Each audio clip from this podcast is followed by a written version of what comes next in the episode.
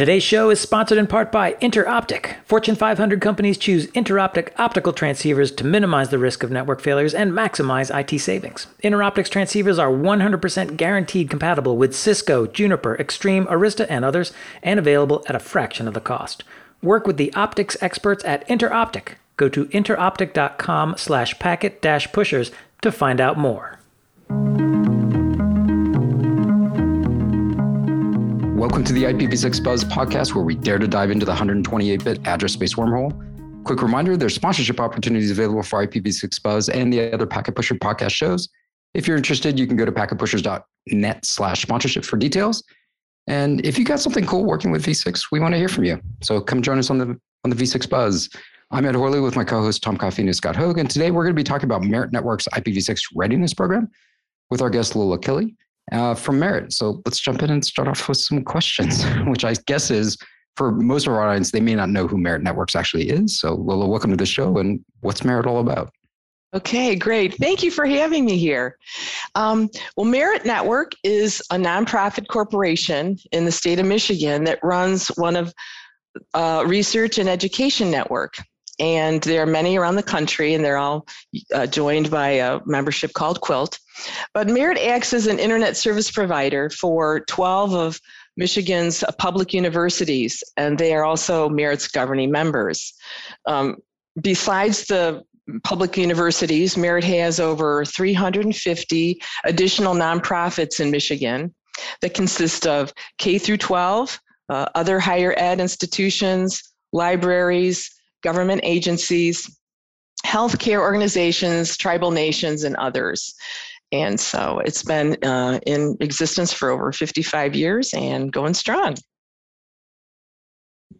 Yeah, I, I, think merit is a sort of interesting. I don't know if there's an analogy for other other states that do something similar. I, I think Scott, there is. There's there's others that look very similar to merit, but it's um, you guys you guys are basically are infrastructure right for the state for many of those organizations. So oh yes. Mm-hmm. so you act as you act as that service provider that isp that, that that's how they gain access out to the public internet right in terms of getting access and also to each other right? Oh yeah. And and i should say you know we have over 5,000 miles of fiber infrastructure. Right. So, yeah. so it's, it's, a little yeah. bit bigger than than just uh, you know, oh yeah, we provide some internet connections and, and you're you guys are actually managing infrastructure and actually doing all that work. So yes, absolutely. We also are um, we have the connection to Internet 2 for the state of Michigan. There are many uh, research and education uh, networks around the country, and they're called RENs typically. And I think there's at least over 20, but many of them do represent their state, but some actually represent uh, larger regions. So it is uh, a well known um, kind of entity, a REN in our country. Yeah. Mm-hmm. Yeah, I think they have the same thing in Utah. I think there's something very similar there, Scott. I remember doing some conferences up there um, with a similar setup. Yeah, Connecticut yeah. and others states have oh, similar yeah. type networks that join universities, you know, um, K through 12. Um, mm-hmm. Yeah, yeah research, research institutions. Yeah, it's it's pretty typical for them to try and and, and it's part it's partially just a it, it, can be both a cost savings and an efficiency thing, right? In terms of making it easier for those organizations to interconnect and, and do that. So, mm-hmm. uh, yeah. So theoretically, it, it should be easier to to sort of in, enforce technology standards. I guess that's too strong of a word, uh, but but you have some ability to sway the decisions of your members in terms of of what technologies they're deploying. And of course, you can see where I'm going with this. It's like, so when did when did IPv6 sort of first crop up on your on your radar, Lola? And and how did how did you get involved with the project to to sort of um, drive IPv6 readiness among the Merit members? Oh, well, um, Merit was very involved in um, IPv6 um, a long time ago, but for recently, for this this program, um, back in 2017, um, Bob Stovall, who's the vice president of uh, strategy and research, uh, took a look at how the uh, Merit's governing members, the 12 uh, higher ed institutions, were um, using and requesting their IPv4 addresses from Merit because Merit provides IPv4 and IPv6 addresses for all of its members. And so he took a look at it and he saw that as if it was trending the way it was, that some of the governing members could actually run out of IPv4 addresses in about five years, which would be next year. So um, he, along with uh, Joe, the president of Merit, uh, wrote a proposal to Merit's governing board and asked them uh, and requested that they uh, create a IPv6 adoption program so that none of their institutions would have any sort of depletion rush or crisis or anything like that. And uh, the board was very enthusiastic and they listened and um, they supported the program with full funding, which was very great. Um, and what that means was that the, any of their staff members uh, in their 12 institutions could participate in the program for free and um, whatever the program might offer, it would be funded through merit. Um, so that's how the program got started. There was an obvious need for you folks because otherwise you have to go out in the public market and buy more IPv4, right? If those institutions can't get V6 adopted, right? It, it becomes a, a, burden on merit in terms of providing V4 or telling them to go fix their space, uh-huh. which probably doesn't go over very well.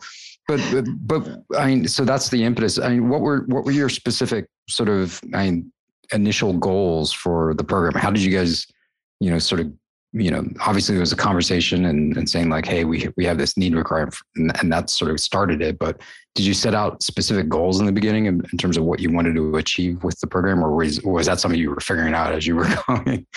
No, we we had specific goals. Um, we we wanted we thought that first train the workforce you know because that's base the basic thing to make sure that everybody really understood ipv6 technology. A lot of these um, guys that were have been working in the higher ed institutions has, have been there for years. And they they were first introduced to ipv6 a long time ago like in early 2000 and so um, it's not that they didn't know it existed but it you know we thought they need to have a refresh on what they understand about ipv6 technology like what's what's available today. And so um, so and also to uh, we wanted to reach um, so then after training we decided we wanted to make sure that every governing member created a, a deployment plan. So get trained and develop a plan. And also we needed to teach them how to create their plan. And then the third was to really encourage their advance the advancement of their adoption on their networks. So we couldn't force anybody to do that, and we couldn't actually um, give them milestones, but we wanted to encourage them. And so um, that's how those were the goals of the program. And um, what what we tried to do in terms of strategy was that in the past, so we we consulted with some experts right in the beginning of the of our development, and they said, and I'll it was like Alan Whinery and some other people we talked to in the beginning um, said, you know, the bottom up approach uh, which means like talking to network engineers, uh, didn't seem to really make you know adoption move forward very much you know because we heard from them and they they were having their difficulties. So we decided we really from the beginning of the program we wanted to engage the leadership the network managers the the higher leaders and even the executives um, in these higher ed institutions to to be part of the program, at least in terms of training and understanding, you know, the risks and opportunities the risks of not um, deploying IPv6 and the opportunities that were available for their network. So that was um, how we got started in the beginning. Sounds a lot like you know the U.S. federal government's approach. You know, let's create some goals. Let's help. You know, let's let's require departments and agencies to form their team, get a deployment plan, encourage IPv6 adoption, but they can't necessarily force it upon other groups. But I think you made a strong point about training. We've talked about that. You know, many people, like in the federal government, might have learned about IPv6 back in 2005. And then if they didn't put that learning into action and uh, that those training and that knowledge atrophies over time if it's not you know exercised.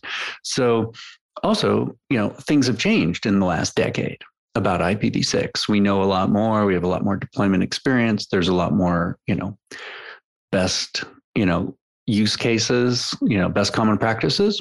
So if you learned about ipv6 now and put it to use now that would be better. You're re-emphasizing you know you're using that knowledge and actually doing something with it and you've got a goal and a task you know which is connect our university to merit over ipv6 and then start to bring it further down into the campus network yeah, I think I think most important is you learn what not to do from all our mistakes, right? yeah, exactly. To sort of tag on that, I, I, I'm I'm curious, Lola, if you had some, you know, a bit of like virtuous cycling, as they say, where some folks in the Merit uh, network were already sort of ahead of the curve, and then as you create this program, you're you're you're also sort of creating a space where those the folks that are a little bit ahead and have some some good practice instituted can share that with the the folks who are maybe lagging a little bit behind. Did did you see did you observe that during the course of the program? Yes, and and uh, thanks for talking about that, Tom. So we we kind of had like this three pronged approach where not just education and guidance, but trying to build a community. And I think that that's what you're you're uh, referring to is that you know we did have a lot of people coming into the program um, with diverse uh, experiences and backgrounds, and the we had a lot of really interesting voices uh, talk about what they had tried to do so far, what were they doing, and then with people who this was completely new for, they were able to um, draw from their experiences. And and a lot of these people knew each other. You know a lot you know this is a the higher ed institute the, the 12 governing members have had people on their staff for oh decades. Because you know there there really isn't a lot of turnover in the higher ed um, techn- technology the, you know networking community. They they they tend to like that that you know space and so they stay there for a long period of time. And so it was nice that um, th- of course they do hire new staff members. And so the new staff members in these places were able to you know draw from uh, colleagues from you know other universities. Like for example wayne state staff would be talking to michigan state staff or the university of michigan and and things like that. So the community building was one of the things that we really tried to um, create in the in the program one of the things that we did actually was we created like these single points of contact, and they acted as sort of our ambassadors to each of their uh, universities to draw the staff into the program, and that helped a lot. That helped a lot, but. Um, I'm going to just jump in and say one of the foundational things that we did in the program that was great was to create an advisory board. Right off the bat, um, Bob and I knew that we needed to draw in from the leaders of the field, and that was so great. And I'm happy to say that we're we have one of them right here with us, which was Scott mm-hmm. Hogg. So. Uh, thank you, Scott. Scott was just an amazing help to the program, um, both uh, in the training and as an advisory board member. But Scott also helped recruit other people to the board for us. And so um, that was very helpful so I, I guess I what, what I want to do now is actually acknowledge them. And so that people can understand you know how ipv6 can really uh, extend beyond um, you know different areas. So we had dawn bedard from microsoft and what she really represented to us was the industry perspective and how um, a large corporation goes about doing adoption you know on a their very extensive microsoft network um, we had Bill Cerveny, and uh, who presently is uh, at NetScout. But Bill came, Bill was one of the original trainers way back when when IPv6 was first created, and he he did extensive training. So we we were able to draw on his expertise for that. Um, we had um, John O'Brien, uh, he's at the University of Pennsylvania, and he represented higher ed and a higher ed perspective about adoption. uh, Jeff Harrington from NYSERNet. So NYSERNet is another uh, research and education network. And so Jeff did a lot of training again and continues to do workshops at uh, Internet 2 conferences. And um, so he's he was well, he helped us understand how membership, how a nonprofit membership would um, you might want to how go about training. And we looked at his training materials in the beginning to get some some guidance and uh, learn about what would be needed to train uh, our membership.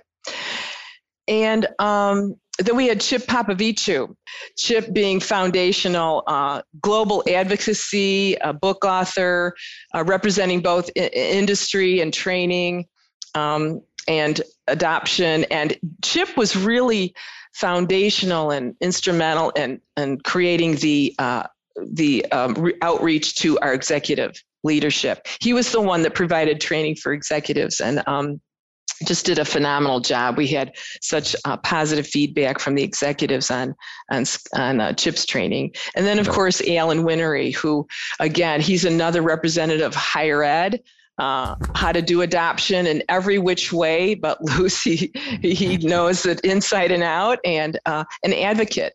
So we had advocates, we had uh, representatives from higher ed, training, industry, and I tell you, I um, Mayor just couldn't have put the program to, uh, together with without the the advisory board. Yeah, you have a really good listener. And Chip's a Chip's a good friend, and it has yeah. been on the podcast. So it's it's it's uh, one. I, I know he's does a fantastic job sort of articulating the executive side of like how this is going to impact you and just really sort of communicating you know uh, getting out of the technology circle is just technology for geek's sake. And talking about a protocol versus talking about what impact it can have on your org. He's really good at that. Yeah yeah he really is. He he really gives them the larger perspective of how how it, the whole sort of infrastructure of IT if you if you look at it from IPv6 how how you can actually have that go out into all aspects of the the network. He, he just does a great job. That was really phenomenal. Yeah, yeah that's cool. So you, yeah chip doing that sort of thing. What other sort of program offerings what else did you guys do within the program itself? I mean, how long did it last? Like is it still going on? Like Mm. Maybe a, maybe a little bit about that. Yeah. So the program was set for two years. We had we did have a start and end date for that, and um, we we offered a lot of things. But I'll tell you the the, the there were the four things we we had training classes and i'll, I'll get to that in a minute. Um, and we had conference talks. Merit holds an annual conference each year. So for the two years of the program we had uh, chip actually gave one conference presentation and then john the following year gave a presentation. Um, we had workshops. But um, one of the things I thought was really cool were the quarterly meetings, um, where um, in the sec- the second year we had um, meetings where we met each quarter and focused on a particular topic. And so that was um, it was still kind of training i call it education. It wasn't a training session but it was education. And this was where we were able to have these informal discussions and give more guidance about well what about this and what about that and case studies. So um, those were really popular and very good. And um, I'm happy to say that the three of the people here talking with me today were uh, speakers and guests at these those quarterly meetings, and they were really dynamite. Yeah, we appreciate we, we appreciate being able to talk about it. I'm, I'm, well, I guess I'm more appreciative of the fact that you trust us enough to talk about it. so, oh yeah, like I who, mean, who's this guy? yeah, yeah. Those were my favorite, actually, the quarterly meetings. Um, like the first one, we had um, Steve Wallace from Indiana University and Dave Hunter, another um, Global NOC Indiana University, and they were just fully transparent. They talked for a, a long time about their um, deployment of IPv6 over many, many years. And um, that was great that uh, because it was a higher ed case study and um, people just really were able to do a deep dive and, and what worked and what didn't work. And, you know, Dave's um, uh, notes were just focus on incremental adoption advances. And I know this is something that Scott uh, you've you were uh, emphasizing all along uh, in your training is just you know just do one little piece at a time and one little piece and then the next little piece and um, creating an awareness and and working you know towards uh, full adoption is just a long long term you know march. Yeah chip away at it. It doesn't all have to be done right away but the longer you delay the longer it'll take you to get it deployed um, mm-hmm. one of the cool quarterly meetings you had was where you gave you you armed the members with kind of a roadmap, a guide. You talked about kind of the benefits, barriers, excuses, myths. You created a a glossary, uh, help them build their transition team. You know, understand um, what a schedule might look like for them. What are the tasks they'll have to go through? You really gave them a lot of artifacts that mm-hmm. help them get going. Yes. And yeah, I thought that was really powerful. And I just want to say, Scott, you were um, instrumental in providing much of that material. And um, I thought that was also, I mean, I just can't say each of these quarterly meetings had their different emphasis, but that one was the second one where, um, and that was where I felt uh, there had been enough people trained and enough uh, mm-hmm. information that they would actually be able to go and do a road, you know, follow a roadmap. Like, mm-hmm. you know, Scott, you gave them information like, okay, step one, here, here's what you do, A, B, C, D, and this is how long it's going to take you. and I yeah. thought, gosh, I could even do that. And I'm not even a network engineer. Yeah. I can follow. It was like a to-do list and it was really mm-hmm. great.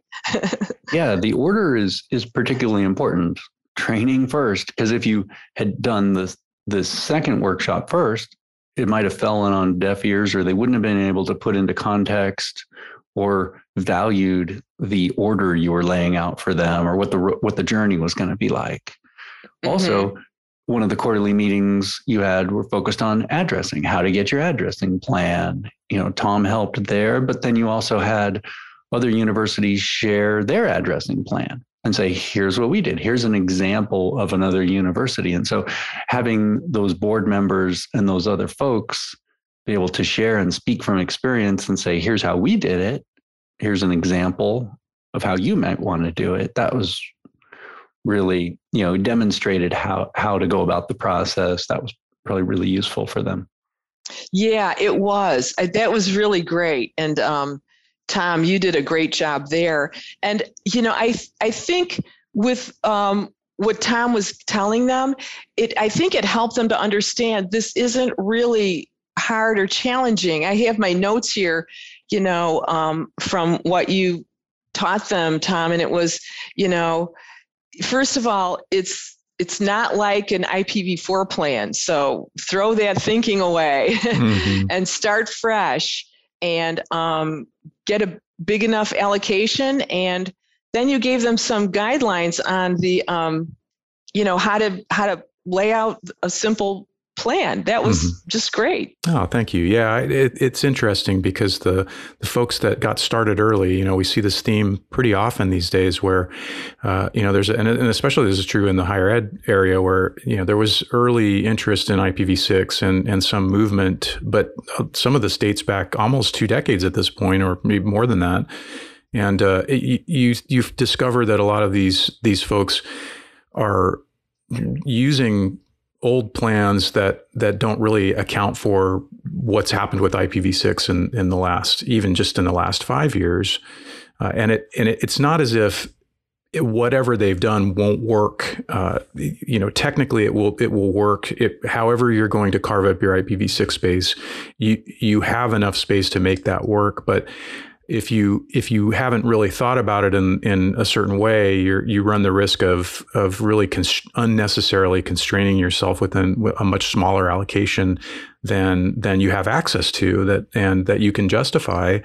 And that uh, that much larger allocation then allows you to lay out things in a, a, much more sort of operationally logical fashion. You just really couldn't do that in IPv4. And so, yeah, trying to carry that message to folks at this at this date, especially where you know we've got kind of an upsurge in enterprise adoption and, and adoption among higher education, I think it's it's critically important. So I'm, I'm glad to hear that there were receptive ears to that that message.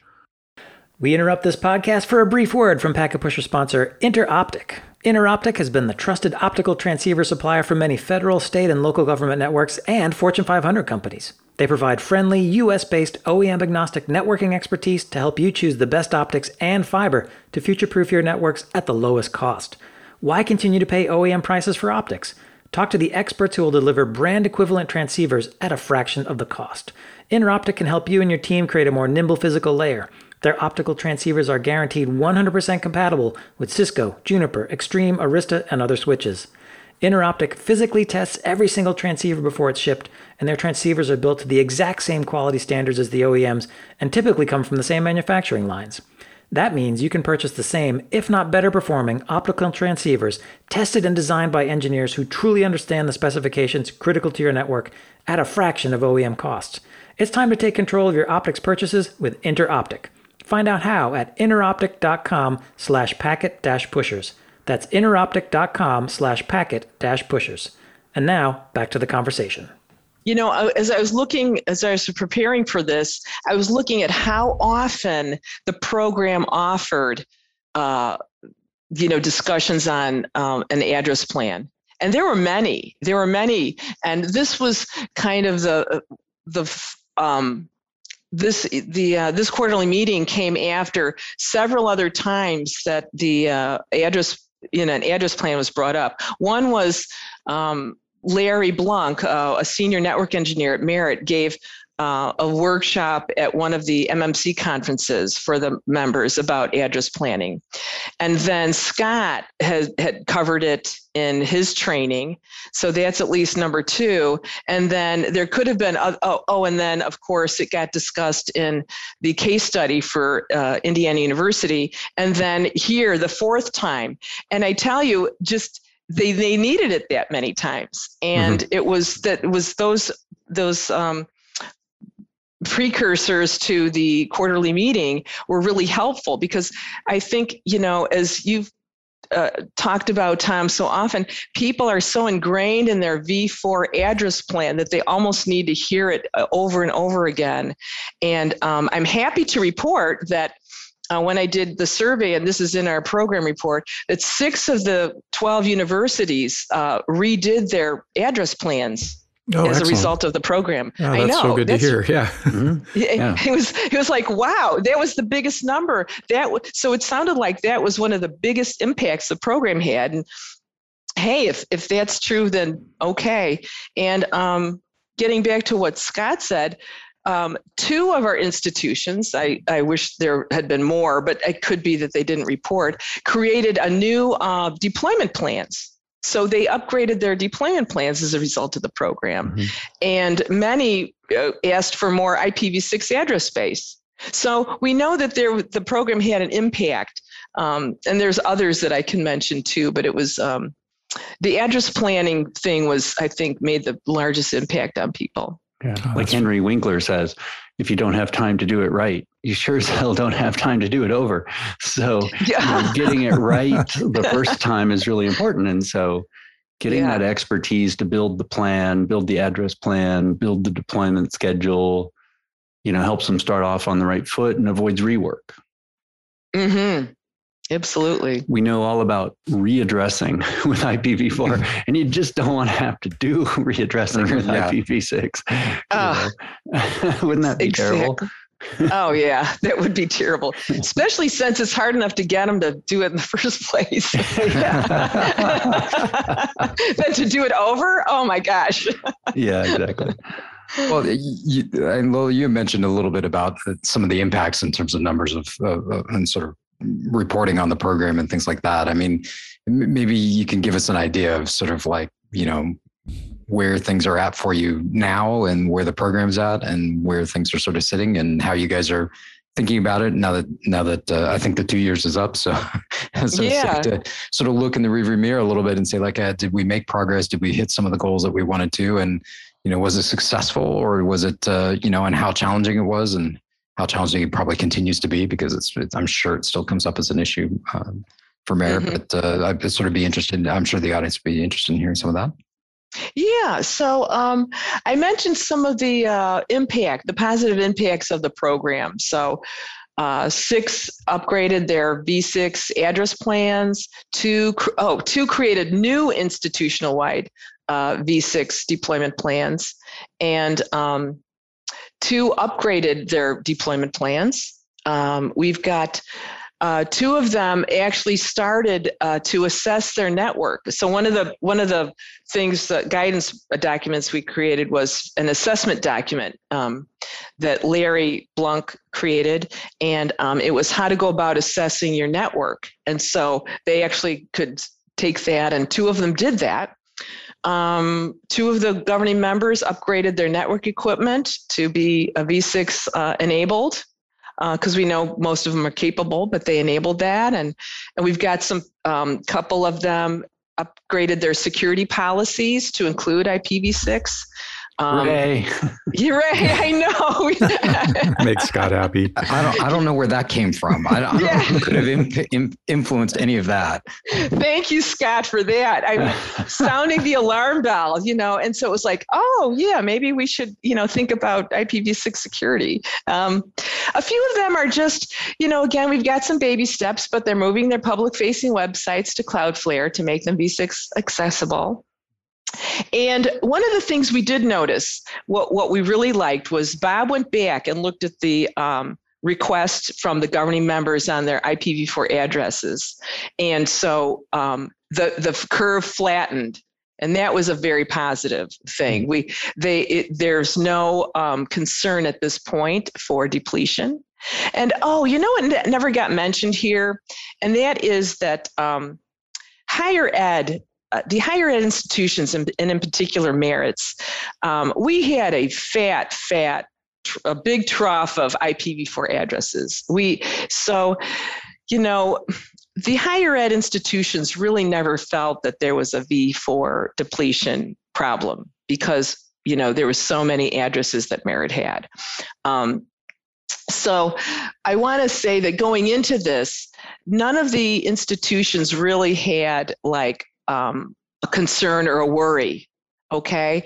But I think what this program led them to understand is that there are concerns and worries because, um, you know, it's it's the case that we there are other risks involved, and um, not the least of which really you know, relying on NAT technology and things like that is going to, over time, be you know, really have your network suffer in some regard, mm-hmm. you know, in terms of management or performance. And, and so um, that's, that they became aware of those things and that was very good. Yeah. Um, Organizations think, oh, I've got plenty of IPv4 addresses. I don't need IPv6, but they fail to realize that everyone else they communicate with around the world doesn't. Yeah, it's so, a community. It's, to, it's a community. You got to talk to everyone, right? so, yeah. And so other people who might have limited V4 that goes through one or more NATs on their way to get to you, if you, it, the performance is going to be worse for other people to reach you or reach your content. But if you had just turned on IPv6 and been the bigger person and just went ahead and enabled it, even though you still have an abundant supply of V4, good for you, then other people could reach you over IPv6. It's just being accessible. You don't think about we, you just think about yourself and you don't think about other people accessing you or communicating with you and what they have to go through to talk to you. Right, exactly. And um, so we're, you know, where we are right now. So the program ended, uh, you know, in December of, of 2019. And um, then, of course, COVID hit. And this was a huge blow to the higher ed institutions, uh, as it was for many. But, but um, what happened was a real um, mixture of things that just uh, really slowed them down. Uh, one was that uh, a lot of people decided to retire. Hmm. And so I, you know, when I was sending out my emails to ask people, hey, what's going on? You know, I'm going to be on a podcast. It was like uh, three or four of them had retired and th- we're talking about like 12 institutions that's a big percentage of mm-hmm. people mm-hmm. um, and then other other the tech staff um, realized that if hey virtual work i can go out and get a, a better job and sit in my sit at home so there was a lot of staff attrition for the technical like network engineers were leaving the of the institutions and going into uh, the private sector. Mm-hmm. So, um, and one institution had its is its enrollment is is going down, and their budget is directly uh, uh, related to enrollment. That's mm-hmm. how they are funded, which I find to be a very uh, stressing model for them. So they their budgets were cut this one institution's budget was cut and so he he's and he had people leaving so they're kind of scrambling at this point and so i i didn't um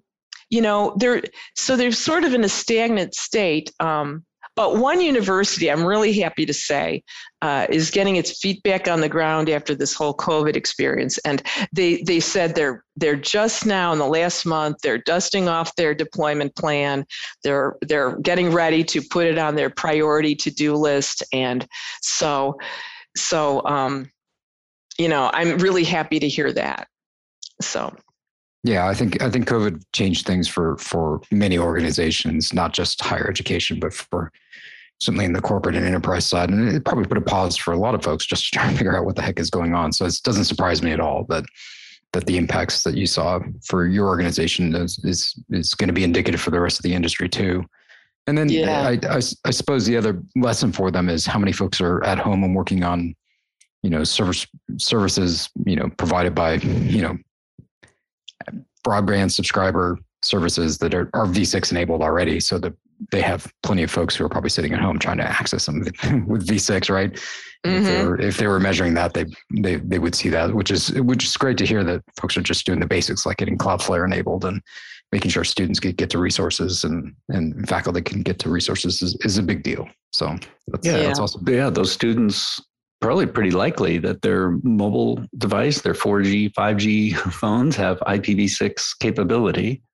But in order to reach, you know, the bursar's office, the admissions, student information system, online learning, you know, cloud-based learning platforms, if those are all IPv4, that students going through at least one NAT to reach those. But if those services were V6 enabled, the student would likely be using IPv6 to reach those applications uh, natively.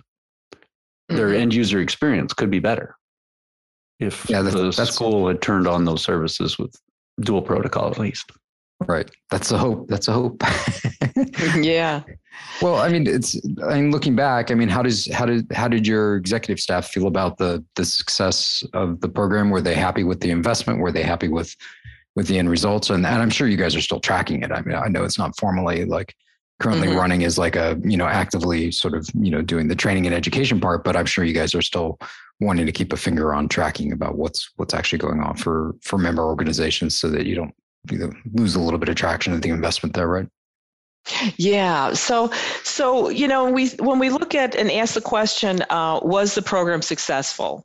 I would say, in some ways, yes, and in some ways, no um, you know, being honest about it. Mm-hmm. I think it was tremendously successful in its training and even, you know, uh, systems administrators and help desk people uh, up to the execs. You know, the training and the education, I think, was phenomenal. I think that was very successful. We got we had over 340 people participate in the program. Those were in, separate individuals, not just like one person attending eight times something. Right. Right. that was that was fantastic. So, um, but in terms of what what I personally expected and was hoping for in terms of adoption moving forward, I think um, we didn't meet that. You know, we we encouraged and and we knew in the beginning we couldn't put you know sort of like measurements on that but um, i had wished that there was there had been more adoption successes. Oh and not to mention that at one point before uh, things happened one of our universities u of m was going to be expecting um, a presidential debate and so they put everything on hold and so and then it didn't happen. And so it's like the, these things just came up. But um, if i were to do this over or if i were to have a follow-on program i think what i would really work on would and i i would be asking again uh, advisors on this to get a more hands-on approach for um, tools, implementation, monitoring, um, you know, get get a more hands-on. Because actually, in the beginning of the program, we were thinking that we were going to have um, maybe like a test lab. And w- when we were developing the curriculum and the program, I, I, put it out there. I said, How many um, of you folks think you need a test lab? And I didn't get a very overwhelming response. They said, Oh, we've got a test lab, and oh, we've got this. And, and one said, Oh, that might be a good idea. Um, so we didn't really put that in place. Um, we, you know, and in the training that your company provided for us, they had hands-on experience in, in, in working some of this. So, you know, I never got that back, but now I'm thinking, hmm, maybe if we actually did something more like that, um, that could have could have helped people with adoption. It's just hard to say, but I would try that approach if I had a second. If it was like program number two, that's what I would try. yeah, it's it's not an easy thing to to solve through, and adoption takes a long time. That's the other thing is is a time horizon to measure adoption isn't you know we finish teaching and and then they're going to suddenly go turn it on. It just impacts so many areas, as you know, it impacts so many areas of an organization that trying to make sure that you don't make a mistake along the way and make sure that you you account for all the things that need to happen. I mean, to Scott's point, incrementally roll it out, right, and make sure that you're doing the right stuff so you don't fall fall on your face. But at the same time, you can't expect you know with that approach, you can't expect miracles of overnight turning on all the services, right? Mm-hmm, right. So it's so it's a balancing act in both directions, I think. Yeah. Mm-hmm. yeah. So. Yeah, and, and I would love to. Uh, oh, so one of the things that we are going to do, I, I uh, is uh, we're considering. Merit has a program called Moonshot, and um, what it is, it's a, I don't want to go into details now, but it's a way of trying to uh, get uh, broadband internet service into rural communities. And so, one of the things we're going to do is um, we're going to take a survey of uh, in Michigan of um, of IPv6 uh, interest and adoption and see and and broadband and who might be uh, doing some rural broadband implementation and um, consider that as a part of maybe a greenfield IPv6 um, so we're we're looking into that and we've also um, done some support and some NSF uh, workshops for IPv6 and IoT, and so there's there's a little bit of um, residual work in that area, but we do, we don't have anything um, big planned at this point in time. But we're hoping that uh, we might be able to do something in the future. Um, yeah, you just want your member institutions to turn it on and get going, right? yeah, I really do. yeah. yeah. But that makes sense. I mean, anytime you're rolling out a greenfield network, a new network, you might as well roll it out with both because mm-hmm. it probably is only, let's say, 10% more effort to roll out a network with IPv6 on top of IPv4. But if you were to roll out a network with IPv4, then later, two years later, then roll out IPv6 is probably 70% more effort. So you save costs by just building it in right from the beginning. Yeah, absolutely. And now the equipment is ready to go. There's none of the mm-hmm. legacy concern about, oh, I oh, have yeah. to upgrade my equipment. It's everybody knows it's ready to go right now. Mm-hmm. So that's great. No, that is that is that is awesome. And then you know, on on a more personal note, I have to say, Lil, it was it's, it's been a tremendous pleasure working with you over the time frame for around the program and everything else. And and we, I, I know, I'm sure for all three of us, we're super grateful for you. Oh yeah, I definitely second our, that. Yeah, listening to us and, and saying like, hey, these guys might actually know what they're talking about. So. oh yeah. Oh, yeah. I, I well, I do want to say something about your training, and if I can do a final plug here. You know, I spent six months in the beginning of the program in the early t- 2018 looking at training available. I, I, and I I sweated over it. I looked at all of the YouTube videos and all of the things by RIPE and ARIN and on and on. And um, you know, I was getting kind of desperate.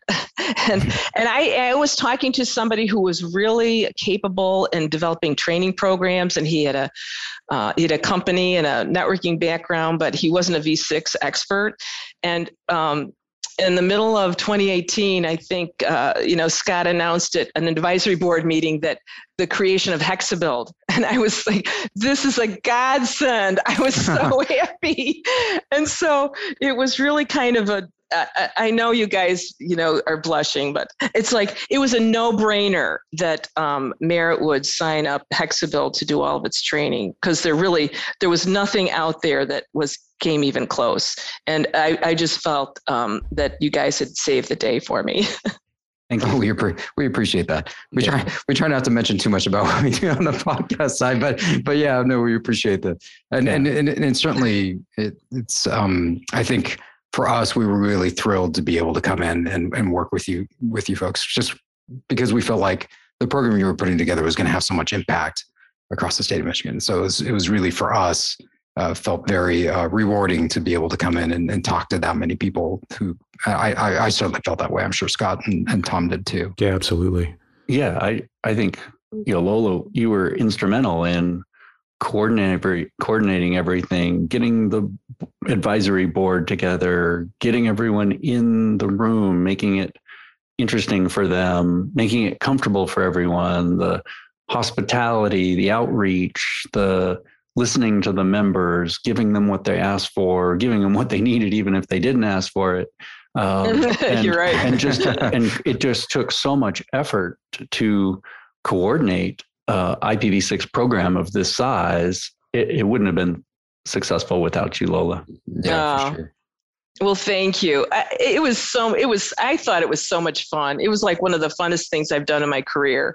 And, um, Scott, remember the ice storm? We we even had a full class in an ice storm. I mean, and and so that speaks a lot because you know the the word got out on the street that Scott's uh, network uh, training class was like top notch. So we uh, there was an ice storm that was going to come in, and I called everybody and I said you know, Merit will pay for extra hotel nights, so come in before the storm. And we had one of our fullest classes during that ice storm week. yeah, they had nowhere to go. They couldn't escape. right. and so, you know, it's um, it, it was a joy. It was a joy, and we got so many positive reviews on all of the training yours Ed and and Tom that that uh, quarterly meeting training you did on address planning. And i mean that was really one of the big benefits of the program was the training. And um, i think everyone really thought that that was you know the highlight. So we're that was that was great. I remember that one class. It was it was negative twenty Fahrenheit, you know, negative thirty Celsius, and I had that Raspberry Pi with the temperature sensor, that was wireless, communicating its IPv6 readings back to a server, listening on a particular port. And I held the sensor out the window. Yeah. I was like, man, this is a low temperature. It was like, right. it was like negative five just right out the window outside the building. I was like, oh, this is cool.